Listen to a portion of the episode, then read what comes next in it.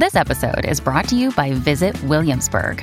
In Williamsburg, Virginia, there's never too much of a good thing. Whether you're a foodie, a golfer, a history buff, a shopaholic, an outdoor enthusiast, or a thrill seeker, you'll find what you came for here and more.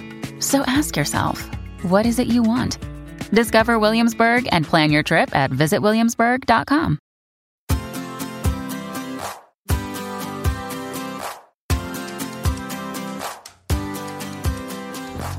Hello, welcome to the Jann Arden podcast and show. We are well into the holidays. I'm here with Caitlin Green. Hello, Caitlin. Hi. She lost her voice, but you sounded almost like you. I know. I already have a deep voice, and so when I lose my voice and when I get sick, I'm I sound like Stockard Channing or something. It's it's crazy. Sexy. Oh yeah. I lost my voice completely earlier in the week. Like just squeaks were coming out, and it's like the one thing you need to do your job in radio. So it's kind of a bummer when that happens.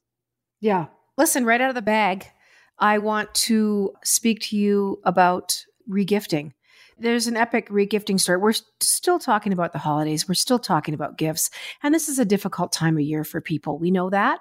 So we're definitely going to try and bring a little bit of levity your way because it seems like what was really traumatizing last year can be pretty damn funny uh, you know, when you get 12 months to think back on it. So, regifting, Sarah, go. Okay, I'm wearing a sweater, as you can see right now. Kind of a Blue Jays. Um, a Blue Jays, like ugly Christmas sweater. Okay, we'll call it. So, a colleague of mine, I've been at the radio station this week, tells me she has a gift for me and makes me open it in front of a bunch of people. And I pull out this sweater. Ooh. Now, I don't know if you can tell, but I can't really breathe. It's very tight. Like I don't even need a bra. It's like a push-up bra. it's a push-up sweater. It's so tight. Like I'm wearing it for the pure laughter that will hopefully come from this story. So I pull it out of the bag. I'm like spiraling anxiety. Oh my goodness. This is like a $75, $80 sweater. I got her a $10 Starbucks gift card. This is going to suck. We talked about this last week. This is exactly why I thought of our conversation. So as I'm driving home, I'm like spiraling. What am I going to do? I have to get her something quickly. I have to bring it tomorrow, blah, blah, blah. I put the sweater on when I get home. And she's asked me to FaceTime her daughter, who played a role in the gift. So I put it on for the FaceTime. And I was like, oh my God, I could hardly get this thing over one boob, let alone two. And it smells like detergent, like very strong detergent. Okay. And when I went to look at what size it was, because I was having trouble getting it on, no tag. So I'm like, oh, okay. so as I figure this out, I stop feeling bad. I'm like, she's getting Starbucks tomorrow. It's going to be fine. So I kind of brought this up live on air today with her. And she said that she actually bought it a year ago and saved it for a year. And I was like, but is it common to uh, take the tags off gifts? Do you? Well, do you think it had something to do with the size, Sarah? Like, was it extra small or a child's size, maybe? Because you're quite like tiny, like you're not a big person. Well, put it this way I wear a women's large in most things. Okay. She is teeny tiny though. Well, listen, it looks from from where we're sitting, it it is kind of a, a funky uh, sweater, but it looks it looks pretty cute. Like you look good in it. And if I get it from you next year, I will know exactly uh, what happened. The sisterhood of the traveling sweater. She says, "Oh, it smells like detergent because it was in my closet," and I was like, "Okay." but she was a good sport about it. I did ask her permission to talk about this, but she swears she bought it a year ago. I was like, "Okay." Well, our conversation last week got me thinking about so many things, you know, that seem so absurd at Christmas. But my friend Leah is visiting here with her sister, and she's like, "Did you tell those guys about when your dad burnt twenty five hundred bucks?" And I think Caitlin and I, we probably did talk about this like last year, but I was in my twenties, and my mom's step dad would always give mom and dad like 2500 so you can imagine in the in the early 80s that was you might as well have been getting 10 grand right That's crazy. You gave it to them every year? yeah cash What? And yeah he'd give he'd give them money every year he was a guy that painted highways his whole life Okay. i always when i was a kid wondered why his pants were always yellow and he ha- always had like industrial highway paint and he did that for 40 years of his life Did it pay really well back in the day? You know, I don't know. I'm in a government job, but he was very generous with mom. He never had children. Um, I think I've mentioned that he was a virgin when he married my grandma. He was 40 and grandma was 45, and it was her second marriage, but he was very generous with my folks. What a But sweetie pie. I know. And in the in the kerfuffle, you know, you've got kids and nephews and everyone's opening stuff and there's the envelope with the 2500 and my parents were I know that that floated them. I know it did. And I know they really depended on it. But my dad burnt it one year. It just went into the fireplace with the with the wrapping paper. And you know, my mom when she even when she lost her memory and I mean this is 40 years later. Well, remember when dad burnt all that money? But my dad, he could hardly eat dinner. oh yeah. And I remember him going upstairs. And I honestly think I heard him crying about it. And this is my dad who I was quite frightened of. And I mean, I didn't have the emotional aptitude to kind of take in what was happening to him, but I'll never forget that. And I felt very helpless and I felt a little bit um, uneasy to hearing him like that. Oh yeah. But I think he was so upset. And uh, I don't know if they ever told Charlie that they burnt that no, money. There's no point. But my mom, yeah, it's stuck in her mind. Oh my gosh. I wonder what that would be adjusted for inflation. Because I mean, burning $2,500 today is still a big deal, let alone back then. Yeah. 10 grand. It would be 10 grand. Yeah. Well, we looked and looked. Christmas had a cloud looming over it. And I think I realized just how paycheck to paycheck mom and dad Mhm. were. I mean, she told me years later, it took dad and I a year to pay off our credit cards. So you kids had a nice Christmas. And that always breaks my heart about, you know, what families do go through and and that my dad as much as he came across as this harbinger of doom and quite a foreboding personality, there was a real lost little boy, just like everyone else, a very human quality to him. But, anyways, I, it's a weird Christmas story, but my friend Leah just said, Oh, bring that up because she goes, That's such a heartbreaker. Yeah. I mean, I feel like everyone has as many bad Christmas stories as they do good ones. Oh, gosh. Like the stakes are just too high to not have equal parts bad and good things happen at Christmas, I feel. Well, I think at the heart of everybody's Christmas, I think it really is the gathering of people, even if it's a weird experience, even if there's a few brawls that break out. And I'm talking the holidays, like Hanukkah, whatever. When you have family gathering that you don't see throughout the year. Um, some families, basically, it's Christmas every weekend at their house because they're always together. But for people that fly in and do all that stuff, it's stressful. But my point was a, a, a meal, some junk food, watching the Grinch again. I don't know. Football seems to be a big thing with a lot of my friends. They watch American football and, and that's going on. So, although we've talked a lot about gifts, don't worry about it. Just give them a gift card, give them a candle, underpants, and just enjoy this time. Just give them a sweater they've already washed. Exactly. I think it is. I think they shrunk it, Sarah. It smells like literally fresh detergent. But question My sister and I were going through this. We're preparing for our Hanukkah party this weekend. Mm-hmm. I think we could use an opinion. At what point do the people who were once the kids start having to give to the younger cousins? Because we have cousins that are younger than us. And we were like, should we get them things we don't know? I would think, yeah, it's your turn to lift the, to swing the bat. That's what I feel like. And never mind that. When does your generation start having its own traditions?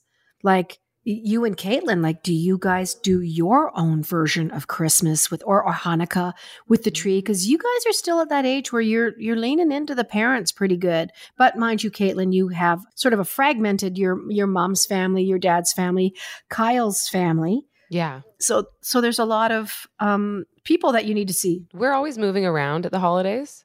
If we go anywhere, we go out east to see my husband's family. Uh, and I have family in PEI, and that's where his brother lives now. So we do tend to go out east. But now that we have Will, we'll probably be home basing it a little more often. Kyle and I, even before we had Will, though, we would always do a tree. Um, our Christmas Eve tradition when we were in Ontario would be that we would have a tourtière and clam chowder for Christmas Eve dinner. And we got them from like two of our favorite places and then we would go for a massage on um Oh, on Christmas Eve day, like a relaxing. The whole day was just like, let's just relax and not worry about it. So that's what we used to do. And that's probably not happening now that we have crazy toddler Will running around. I can babysit if you want. If you want to do your tradition, you let me know. Okay, well. So yeah, so we do that. I mean, I I'm trying to think. That's pretty well it. Like, I mean, we frequently watch. We did our Christmas tradition actually with our friends the other week where we watch both of the Home Alone movies and we order pizza. So we did that together. And I also, as a follow up to last week's episode, we did the um, Home Alone tradition with my friend whose aunt was the one that made all the Santas. oh, that was so great. He sent me a screenshot of her website traffic after we mentioned it on the show and then posted it on our socials. And it was just like a hundred times more what it would normally be. So thank you to all the listeners who just even checked the site out because it's kind of a thrill for her and maybe even bought a Santa. Well, you can thank Intact Insurance because they're the ones that are keeping us on the air. And if you want to insure your Santa, Intact probably has a policy that if he lights on fire through no fault of your own, can be replaced. And we know who can re- replace it.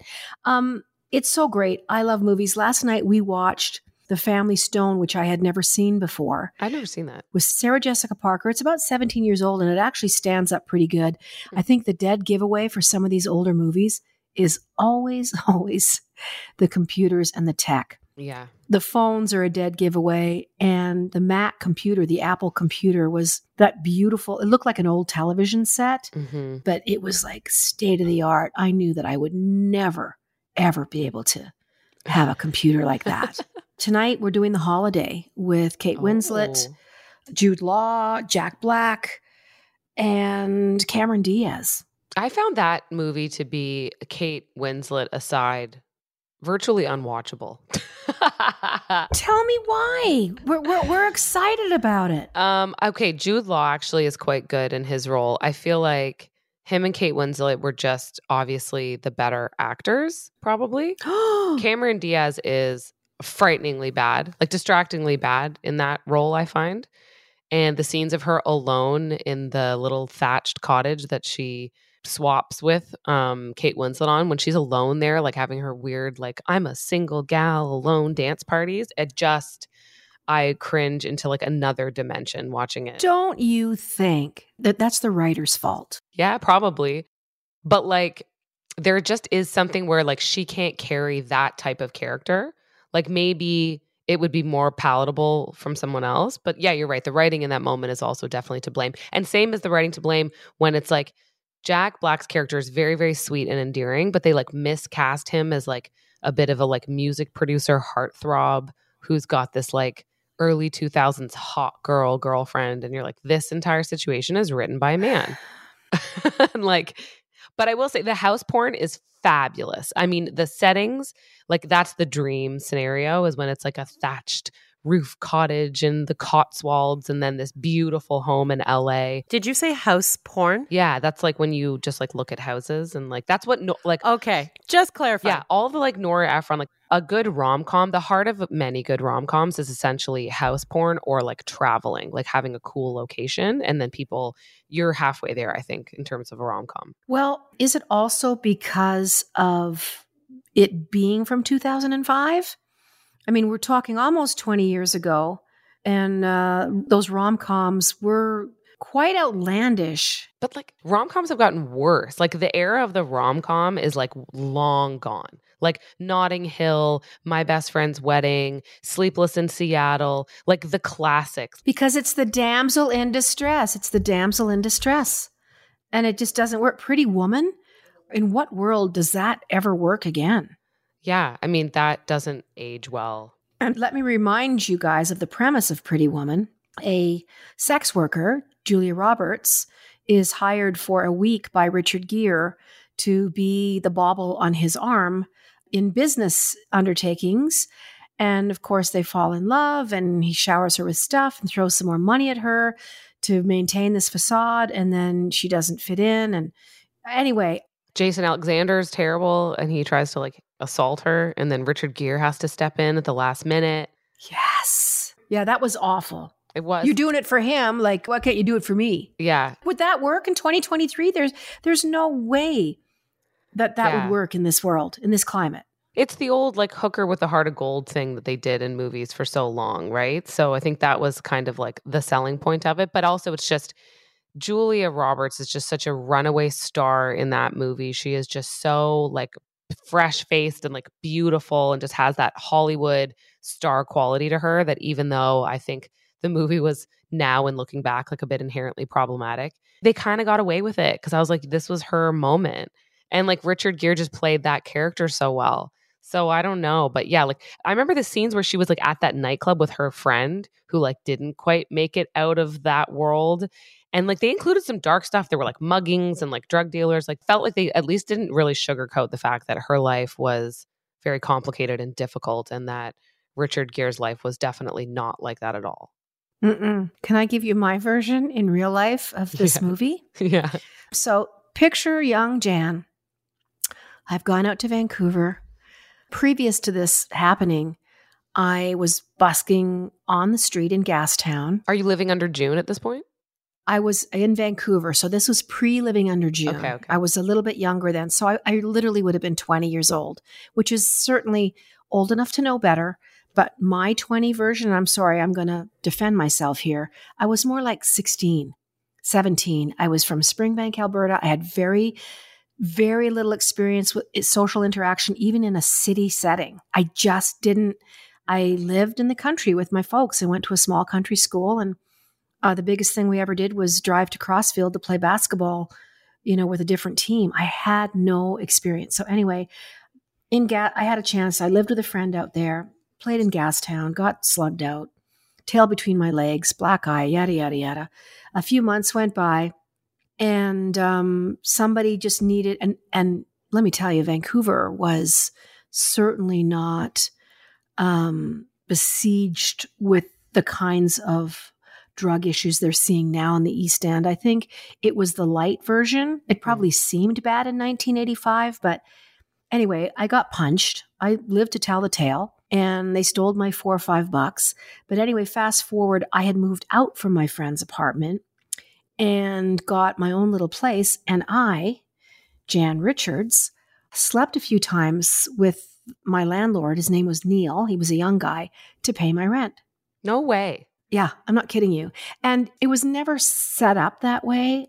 I didn't really like him that much.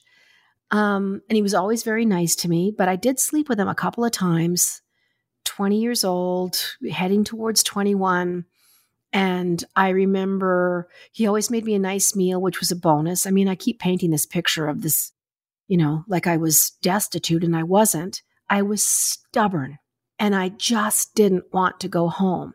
And so when he kind of waived the rent off, which was 275 bucks in 1985 in the North Shore of Vancouver, I accepted it. Right. And I slept with him another couple of times. And I think then I did, you know, pay my rent and then I eventually moved back home. I felt like I am on a road that I don't want to be on.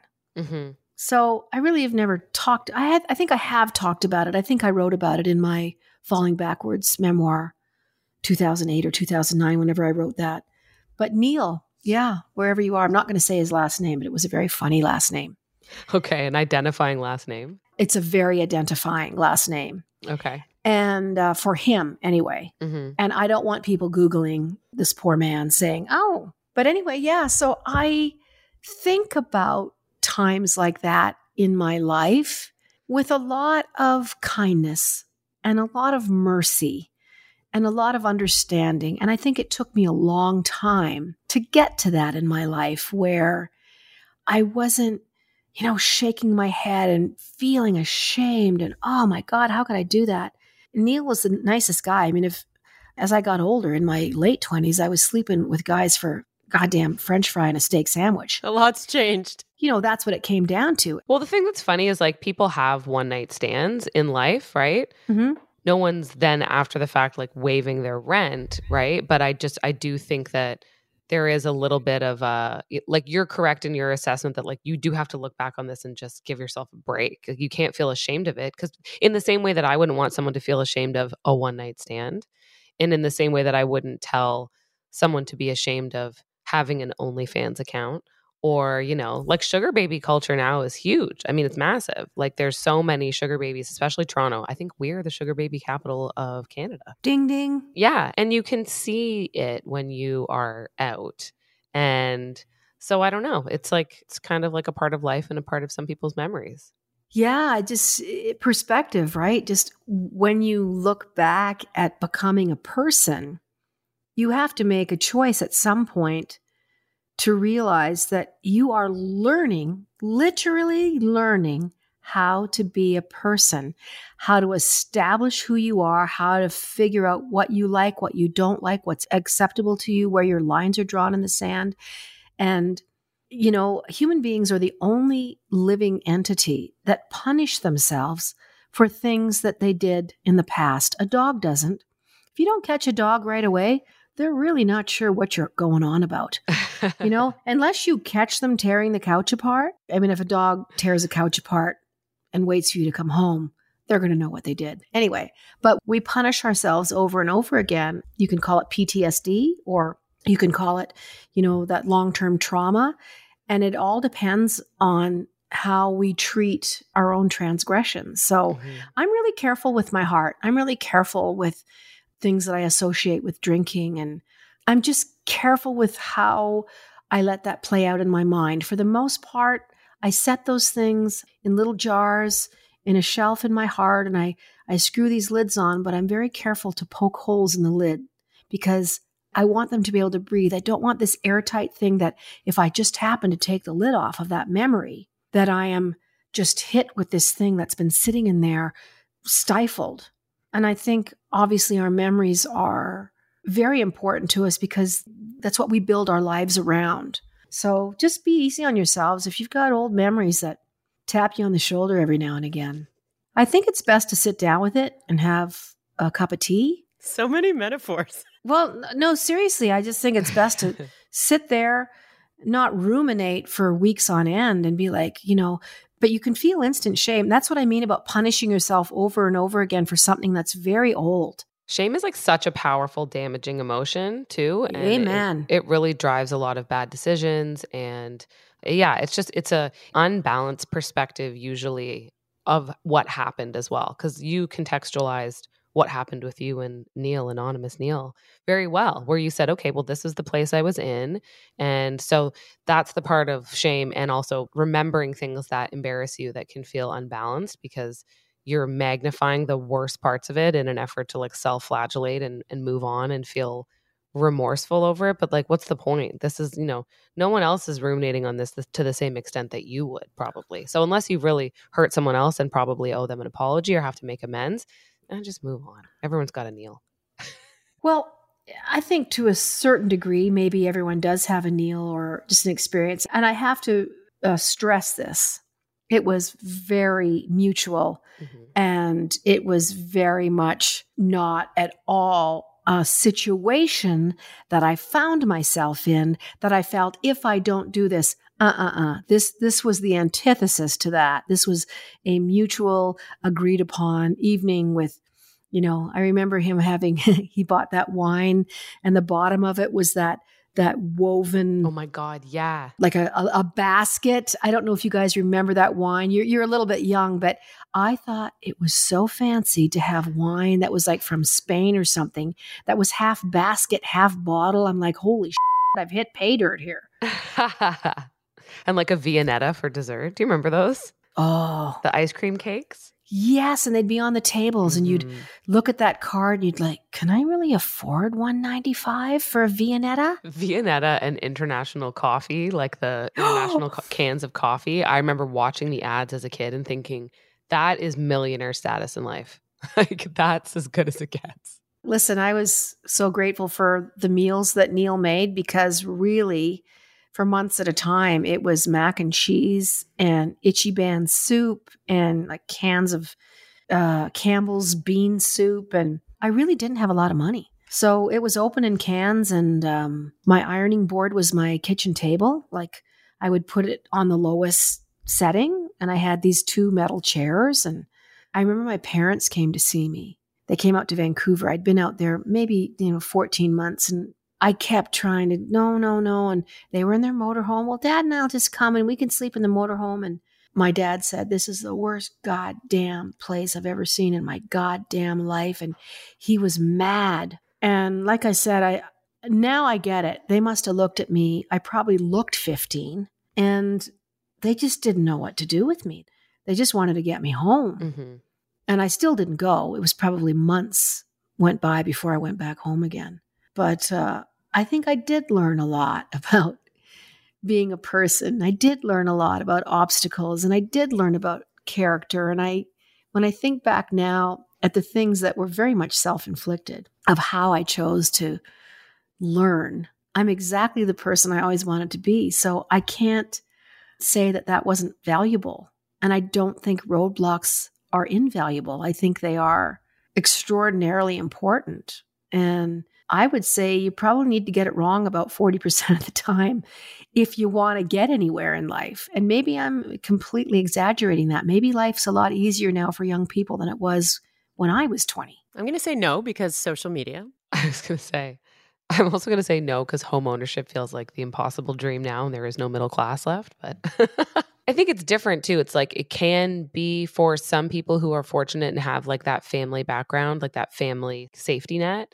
I definitely think that they're taking less risks. Like I would hear stories about my mom hitchhiking through Europe when she was a high school graduate. I'm like, that cannot happen now. Like that's wild. I don't know how she wasn't human trafficked. Like I was like, that's that's crazy. And she just like met guys who she was staying at hostels with, and then one of them would be her boyfriend, and she'd travel around with them for six months, and like it was wild. I'm like, how did you just meet people and like trust them with your safety? Do you think we've been taught to be afraid, Caitlin? Um, I think that it feels, at least in my experiences, like it feels different than the stories I heard from my parents growing up. But I guess that just also depends on your background. I had a more PG 13 upbringing. Like I was an only child. My dad's from a family of eight, my mom's from a family of 10. Uh, she grew up in a rural setting, like tougher town. I grew up in like a, a fairly like upper middle class Toronto neighborhood. So my like upbringing was different than theirs. Um, so yeah, risk probably was positioned a bit differently. It's just different with every generation. Like I, I think the social media thing is such a valid point because you didn't have back in the day the concern that people do now about accessing um, young people on their phones and and tricking them and all that yeah. like that's a huge source of concern. You had to actually like meet people in real life. And um, city living seems statistically like it's more dangerous you know? Like there's obviously more violence and crime and everything in a city that has more people. But then when i went to university and i met a bunch of friends who'd grown up in more rural areas like their stories were like grittier if that makes sense. Yeah. So i get it it was like I, I felt like statistically you know you're at a lower risk but at the same time the like intensity of some of their stories i was like whoa like everyone was drinking and driving like everyone yeah. whereas like our friends were like i remember there was a party where one girl got behind the wheel drunk and like a horde of like screaming teenagers who'd only watched after school specials were like no! in slow motion like ripping the keys from her hands being like take a cab. I remember that. It wasn't like we were responsible. We were obviously underage binge drinking but like we knew not to get in the car. Well in the 70s our friends were going you'll make it. You'll make it. Take the back roads. Yeah. no just shut one eye. Literally encouraging you like no no you you know what? You'll be so bummed out if you don't get home with your truck. like if you wake up and you have to come back and get your truck, right? No, I'll just go. That's something that's very different with our generations and rural living, not yeah. in a city. Yeah. Well, my friend's dad had a drinking car. What? He had a car that he would take out with him when he was drinking back in the day. Cause it was like huh. everyone drank and drove. And so he was like, Oh, I don't care if this car gets banged up because I'm driving it when I'm drunk exclusively. That's a commitment. That's the craziest thing I could imagine because it wasn't like there weren't cabs back then. I mean, sure, there probably weren't Ubers, but I mean, you could have still figured out how to get home. That is the first time I've ever heard anything like that in my life that you have a drinking car. It's crazy. if you've just joined us, we're talking about the movie The Holiday. yeah, we promised everyone Christmas content. Now we're like, well, this is where this conversation started. So if you want to secretly crawl into the minds of three women sitting around, not even drinking. We started off by talking about the holiday, and uh, then we were just talking about would movies like this get made? And then we sort of segued into Pretty Woman, for example. Where would that go? And then I told my own sort of variation of being a pretty woman. I was cute. I was I was no Julia Roberts by God, but I had freckles and uh, you know, I was I was I was quite cute back in the day. You're listening to the Jann Arden podcast and show. I'm here with Sarah Burke and Caitlin Green. When we come back, we are we're going to segue right into the dating shows which feature older people and even people older than me. Can you imagine? Don't go away. We're going to be here when you come back. Hey, I know we're going to have a little bit of a strange segue coming up right now between uh, holiday movies like the Holiday, and Pretty Woman. But trust me, there's more on the other side of this. Don't go away. You're listening to the Jann Arden podcast and show. Sarah Burke and Caitlin Green will be right back.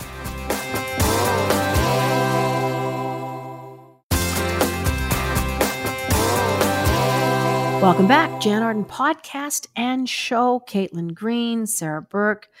I promised you guys to be talking about these Bachelorette, the Bachelor series, the Bachelor in particular, they're calling it the Golden Bachelor. So tell us everything, Caitlin. So the Golden Bachelor was this idea to kind of like revamp the Bachelor Bachelorette franchise because honestly, it's been lagging.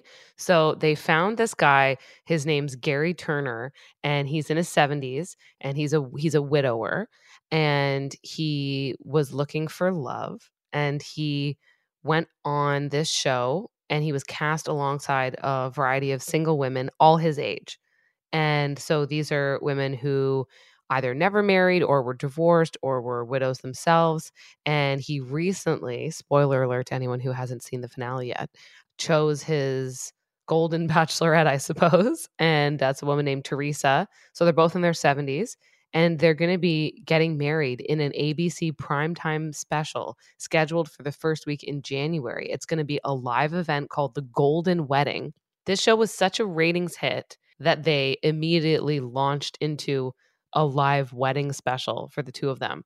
One way to get your wedding paid for. I was just going to say, pretty nice. Truly. And I mean, at that age, like, they're on a fixed income, everyone. So, I mean, if ABC is going to pay for your wedding, then take it. So, I think this speaks to the fact that aging is so different now than it was. And there's a huge dating pool for people who are older and they are not just spending the rest of their time, you know, knitting and playing crokinole or whatever. They're like they're out there, they're sexually active, they're dating and they want to meet people. So I liked this and it was like people wanted to watch it. And also the cool thing about this show was that the women actually became friends. There wasn't so much of this like competition amongst the women and like cattiness. They were all much more measured and like celebratory of one another. And I think that obviously speaks to the difference in women when they're in their 20s and then obviously when you're in your 70s. It was cool. It felt like there was a lot more female friendship on the show. And I think that has been a huge missing piece and why the ratings were really dropping for the other show is like pitting people against each other is decreasingly fun to watch. Although I feel like the Bachelor followers are and the Bachelorette followers are so loyal that they watch anyway. But my question is how young or old, like what was the cutoff for becoming a golden Bachelor, Bachelorette? I think they had to be over the age of 60. Well, I'm really glad that the franchise didn't give us th- those typical scenarios that we kind of get used to with older men, you know, that grow old, you know, gracefully with the graying temples, and that the women were in their 30s and 40s, so that the age disparity was, you know, I'm glad that it was sort of an equal playing field. And and getting to your point of the women befriending each other supporting each other and kind of forging these friendships going back to what i was talking about of learning how to become a person in your 20s and making those mistakes i think you are absolutely a more grounded, rounded human that has had a ton of experiences. And you know it's going to be a much pleasant much more pleasant experience for you as a person to have some joy and happiness and not be contentious mm-hmm. um, that's great to see i'm loving being my age I like my face. I like my body more. I like how I'm thinking more. So I'm glad to hear that the franchise did experience the success. Obviously, the audience um, reflected that, and I and I'm wondering what if there's any statistics on the age groups that we're watching. I mean, Sarah just said maybe the franchise would work no matter what they threw at them. But you were saying, Caitlin, that it was lagging, that yeah. it was really suffering. It has been. It's been, you know, it's still this like stalwart of reality television for sure. It's just, it hasn't felt like it was part of pop culture in the same way as some of the other reality TV shows have become these huge pop culture moments that are everywhere and the stars of their shows become celebrities. Like it was just another like season of The Bachelor and so I think that they they had to revamp it, and so it was a it was a hit for them. Even if people tuned in out of curiosity, and then I think it became comfort viewing a little bit more so than in past seasons. And also, people want something different. I mean, they've been doing that show for so long. That's a creative spin. It's nice. Yeah. An ABC spokesperson said that 3.83 rating among adults 50 and over this season, outperforming ratings from the same demographic for the others, The Bachelor and The Bachelorette. That's, that's a pretty good rating. It's also who's watching primetime television. It's also who's watching like TV in that way. So I, I why not cater to your own audience? It just it's good business, frankly.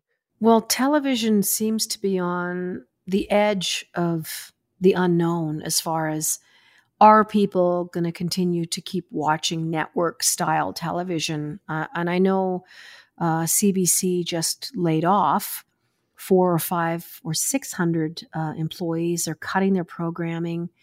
Uh, I think there'll be a lot of people listening today that will be going, that's right, it should be. It's, it's, you know, money that should be spent somewhere else. And I still feel for people that have been working there for, you know, 15, 20, 25 years. But I think it's coming. I think networks are really struggling to hit that magic content thing because just like what happened in music, um, right around where Napster started, people could download music files. Uh, music had to make a lot of adjustments, and I think terrestrial television, can we call it that, is now really feeling the pinch of how to get viewers to come back to watching a program every Wednesday night at seven. You see the streamers doing that though. You have to wait for your episodes to come up. Like you can't just watch Apple TV and get all your episodes. I mean, if you're watching the morning show or something with Jennifer Aniston, um, unless you're willing to wait that eight, ten weeks for the whole show to accumulate, you're waiting every Tuesday night. I'm doing that with the Gilded Age right now. I'm like, oh, I got to wait another week for the episode. Well, yeah, that's the thing. I mean, ultimately, like HBO started out as sort of like this groundbreaking, cool content area. And I mean, sure, they have less now, like they have less of this, those big hits that they were previously synonymous with, but they still do so much cutting edge stuff. Like they still do the Gilded Age, they still do Succession. You know, they still set the bar really high. The Last of Us. The Last of Us, exactly. I still think this is like they have so many more shows like Hacks and like I'm missing a ton. But I think that when you set the bar high for content and you don't just give people the same thing over and over again, like a Law and Order SVU v CSI v Fire Hall, insert police department, whatever. Like it just becomes like it's just like plotline salad. Like it's just it means nothing, and they just find one formula that succeeds and they do it to death, and then they get to blame a bunch of other things. But really i'm like but doesn't matter because like i will always watch a good show. And and a good show will become like part of culture like and that's and it will change things um and so i think that part of content is still always there but like there was just so much crap for so long and it just i don't watch a lot of the shows that i think become very very formulaic. I'll admit to liking you know the first season or two but after that i'm like oh, i don't know. I, I can't like stay interested. You're probably talking to the wrong person but i'm watching the golden girls and I laugh so hard. I mean, talking about the Golden Bachelor, the Golden Girls was, you know, the precursor to that kind of thinking. And I think they really surprised themselves in the 80s and 90s with four elderly women living in a condo, you know, pooling their money together so that they could live somewhere and not end up in a nursing home. And uh, the funny part is that Bea Arthur and Rue McClanahan, all those girls, they were in their early 50s when they were making that show. I know. So it's like, what in the age? Yeah, that's crazy. And then that makes me think of when Sex and the City first came out. This was like this groundbreaking show about women in New York being single, a more honest look at sex, and just kind of working and doing it on your own and not living your life with this goal of the house and the marriage and the kids. I mean, Charlotte was a very like traditional character, but even she broke away from that mold. Anyways, Sex and the City is now looking to recreate a reality show around What? Sex in the City. Yeah. Because of ABC's success with The Golden Bachelor, the original creator of Sex in the City, Candace Bushnell, is pitched a dating show with postmenopausal women. So she said 50 something women are the hottest new dating demographic, and then added, like, I should know I'm one of them. And so this show is going to be set up with four real life friends who are seeking love and companionship while living together in a cozy country chateau. No. Yes, this is a throwback to me saying like this is they know that this works, right? Like people want to watch that. so this is the Golden Girls oh. 2.0. and it's a reality show and it'll say each week the ladies pick to date a different category of masculinity. The show promises, quote, that the women will navigate the immersive dating experience in the love do-over, but in the end, who will really steal their hearts and will our ladies be able to bring back sex to the city? So they're taking these the guy that they've chosen from the country chateau and then they're supposed to like continue on with dating them when they go back to their fancy lives in New York. I mean, it's escapism. That is going to be a smash out of the park hit. I really like it. I would watch it. And perhaps these women are not only mature and have life experience, but they're critical thinkers, they're well read, they're educated, and they're not just going to be these pushovers for men that, you know, when, and this is a generalization, but when I was, you know, young, if anybody, you know, a guy, a girl showed me the least bit of attention, I was just like, oh my God, somebody likes me or thinks of me. And I think women of this age, I mean, the way that you're talking about how it's set up, they're not going to just be like, oh, push me over with a feather. They're going to be Mhm. like, dude, work, work it, man. Mhm. Show me what you're made of. Mm-hmm. Show me your compassion, your empathy. Do you tip, you know, the wait staff? Are you going to open a door for me? I can Like, see it now. Where'd you get this bottle? The dollar store?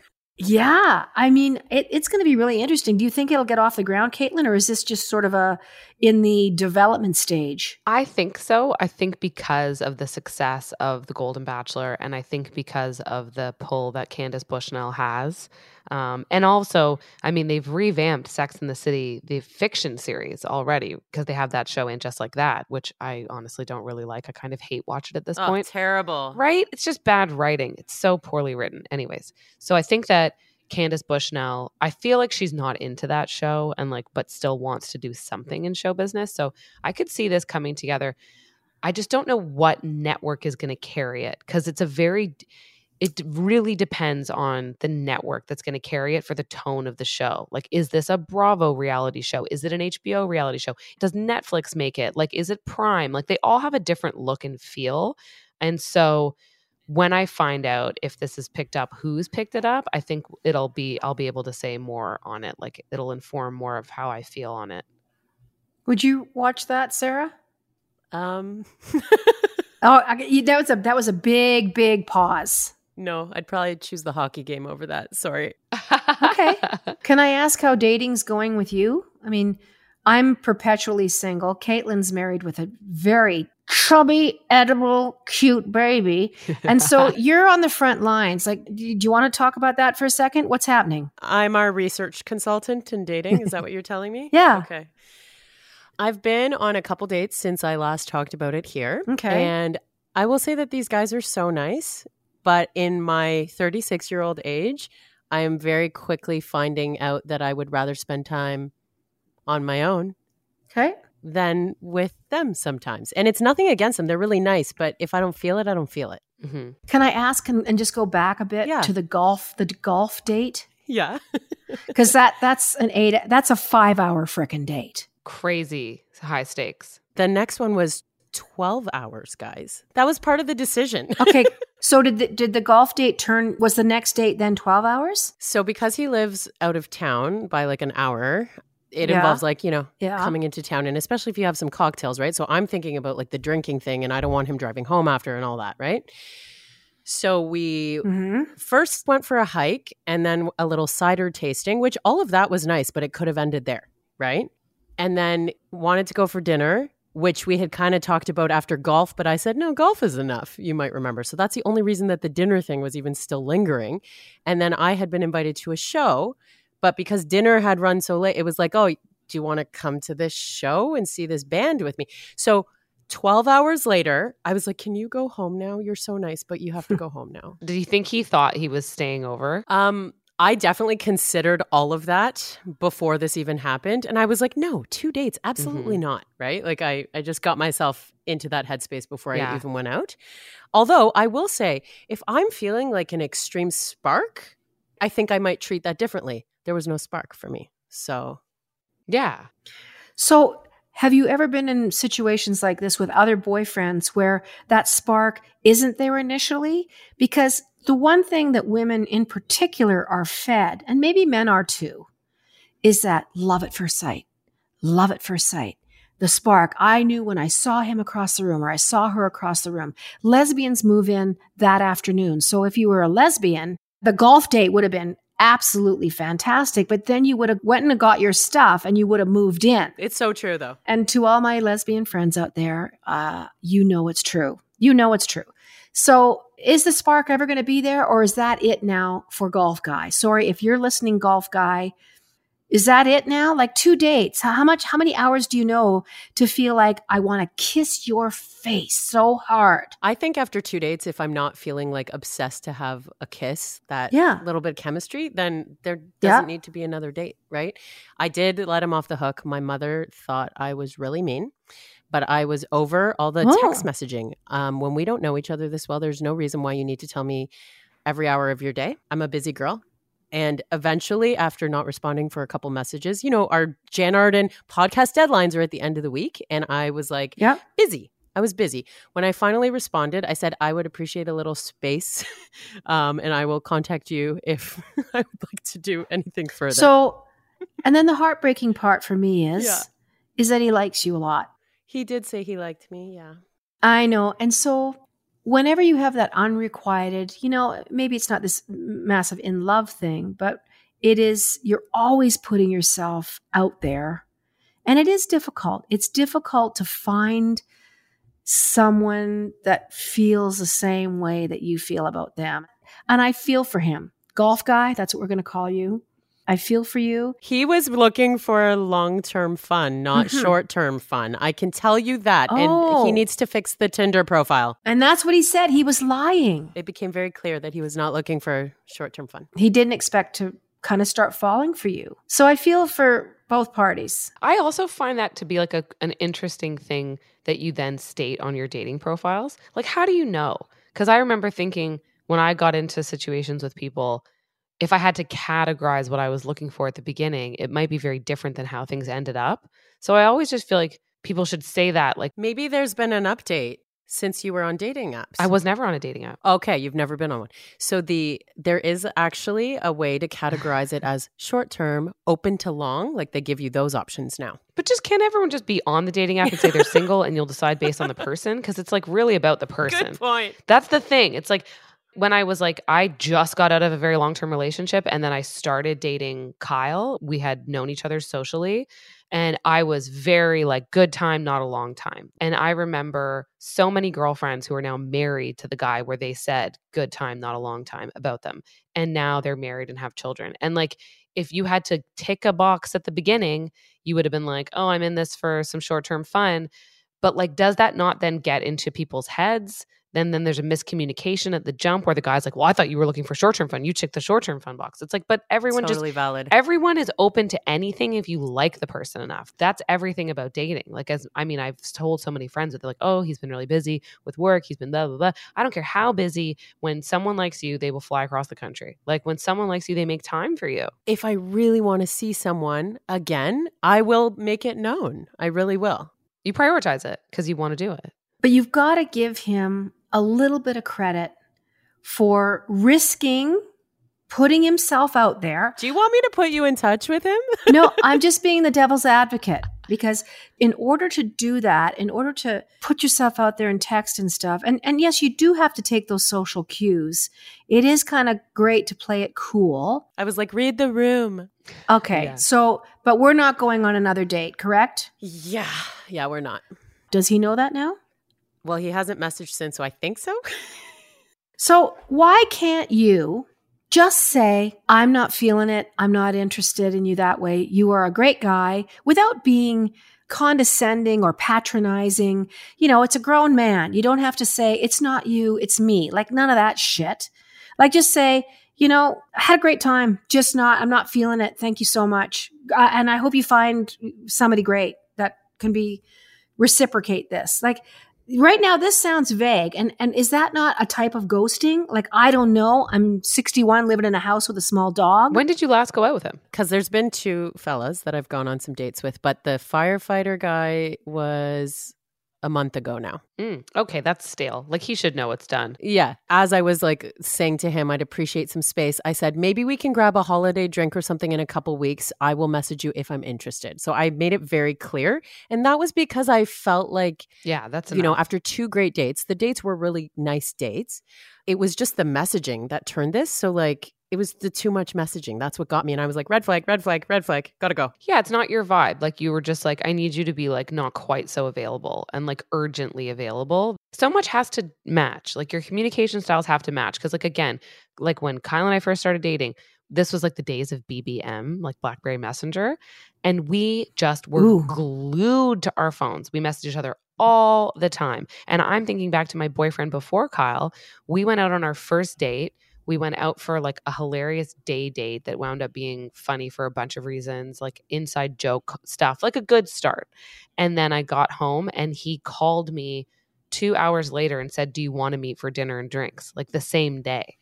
And we did. And I feel like when I've had these experiences, that they were like, yeah, it was a lot, but it was like the right amount of a lot. And so those red flags don't go up in the same way. And then there were other people where, yeah, it was like a measured start and it looks totally fine on the surface, but it was just, it was missing that like chemistry that you just can't, you can't put into words. You know, I've just realized something in this discussion. So, the fellow I went on a first date with a week ago, he asked me, Would you like to go out again? Right? Which is a normal question to ask after a first date.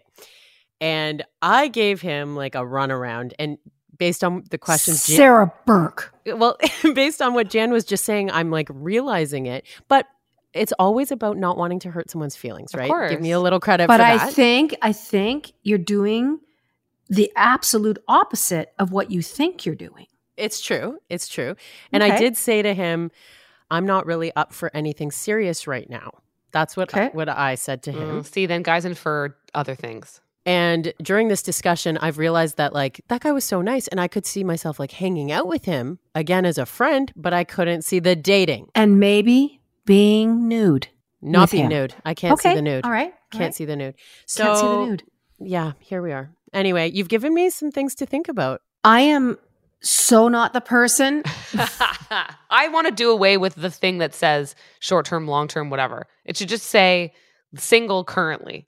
Oh, oh, the only thing you should have to state is if in your in one of those polyamorous relationships, and that drives me nuts. Oh, there's so many of those on the dating apps. Why ethical, non monogamous? Right? That's a whole thing. It says in caps lock letters E N M, and I definitely had to Google it. Yeah. At the beginning, I was like, what does this mean? tell the listeners enm what does it mean Ethical non monogamy. okay So you're in an open relationship essentially.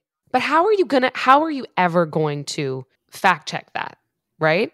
How are you ever going to find out how much the other person's significant other knows? Like, are you going to ask for their phone number and then be like, I need to text and check with your girlfriend? There's also the types, the types that are looking to like add an, a layer of spice to their current relationship. There's all of those things. You should have to ask someone that at a bar. do they mean chips and dip I mean, they might mean dip. Oh, you know, I'm getting a little lost here. If you've just joined us, we're coming to the end of our podcast, but we were talking about holiday movies. and we could go on and on about this. We're going to keep track of Caitlin's married life with her cuter than cute child and her very handsome husband. We're going to keep tabs on Sarah Burke because hopefully, as this podcast goes forward, we're going to see Sarah in a in a very reciprocated like a relationship where uh-huh. there's kissing going on and there's spark and Sarah's going to be like, "Oh, I can't work on the podcast anymore because we're moving to Portugal." Like and I'll I'll be mad, but I Caitlin and I will will try and go forward. I think a third date is a good goal to have in mind. Like, let's just try and make it to a third date. Okay. Well, listen, if you've got dating stories you want to talk to us about, I know nobody interacts with us. We've begged people to go at Jann Arden Pod on all the formats the Twitter, the X, the Instagram, the TikTok. No, are we on TikTok? No, we're not. We should get a TikTok page. Not yet. But listen, if you do want to talk to us or send us a voicemail, we're still open to that. And if you've got dating quandaries, look at the advice we doled out today. That wasn't just second rate advice. That was excellent. If you have some holiday movies you'd like to share with us, we still have two weeks, two and a half weeks leading up to Christmas. So let's get on it. And I'm off next week. And I'm sorry about your sweater. I'm looking forward to taking it off and breathing. Putting the sweat in sweater. Well, that's that's all from us. You've been listening to the Jann Arden podcast and show. Happy holidays. Hit that subscribe button. You'll find us week after week without even looking. We'll show up in your mailbox. Uh, you can rate us too. That helps people find us. But thank you, thank you, thank you, listeners. We appreciate you more than you know. If we could each give you a hug and an intact insurance policy to insure your Santa dolls, we would. Look after yourselves, and there's still time to send us a gift. We'll talk to you soon. Toodaloo doo.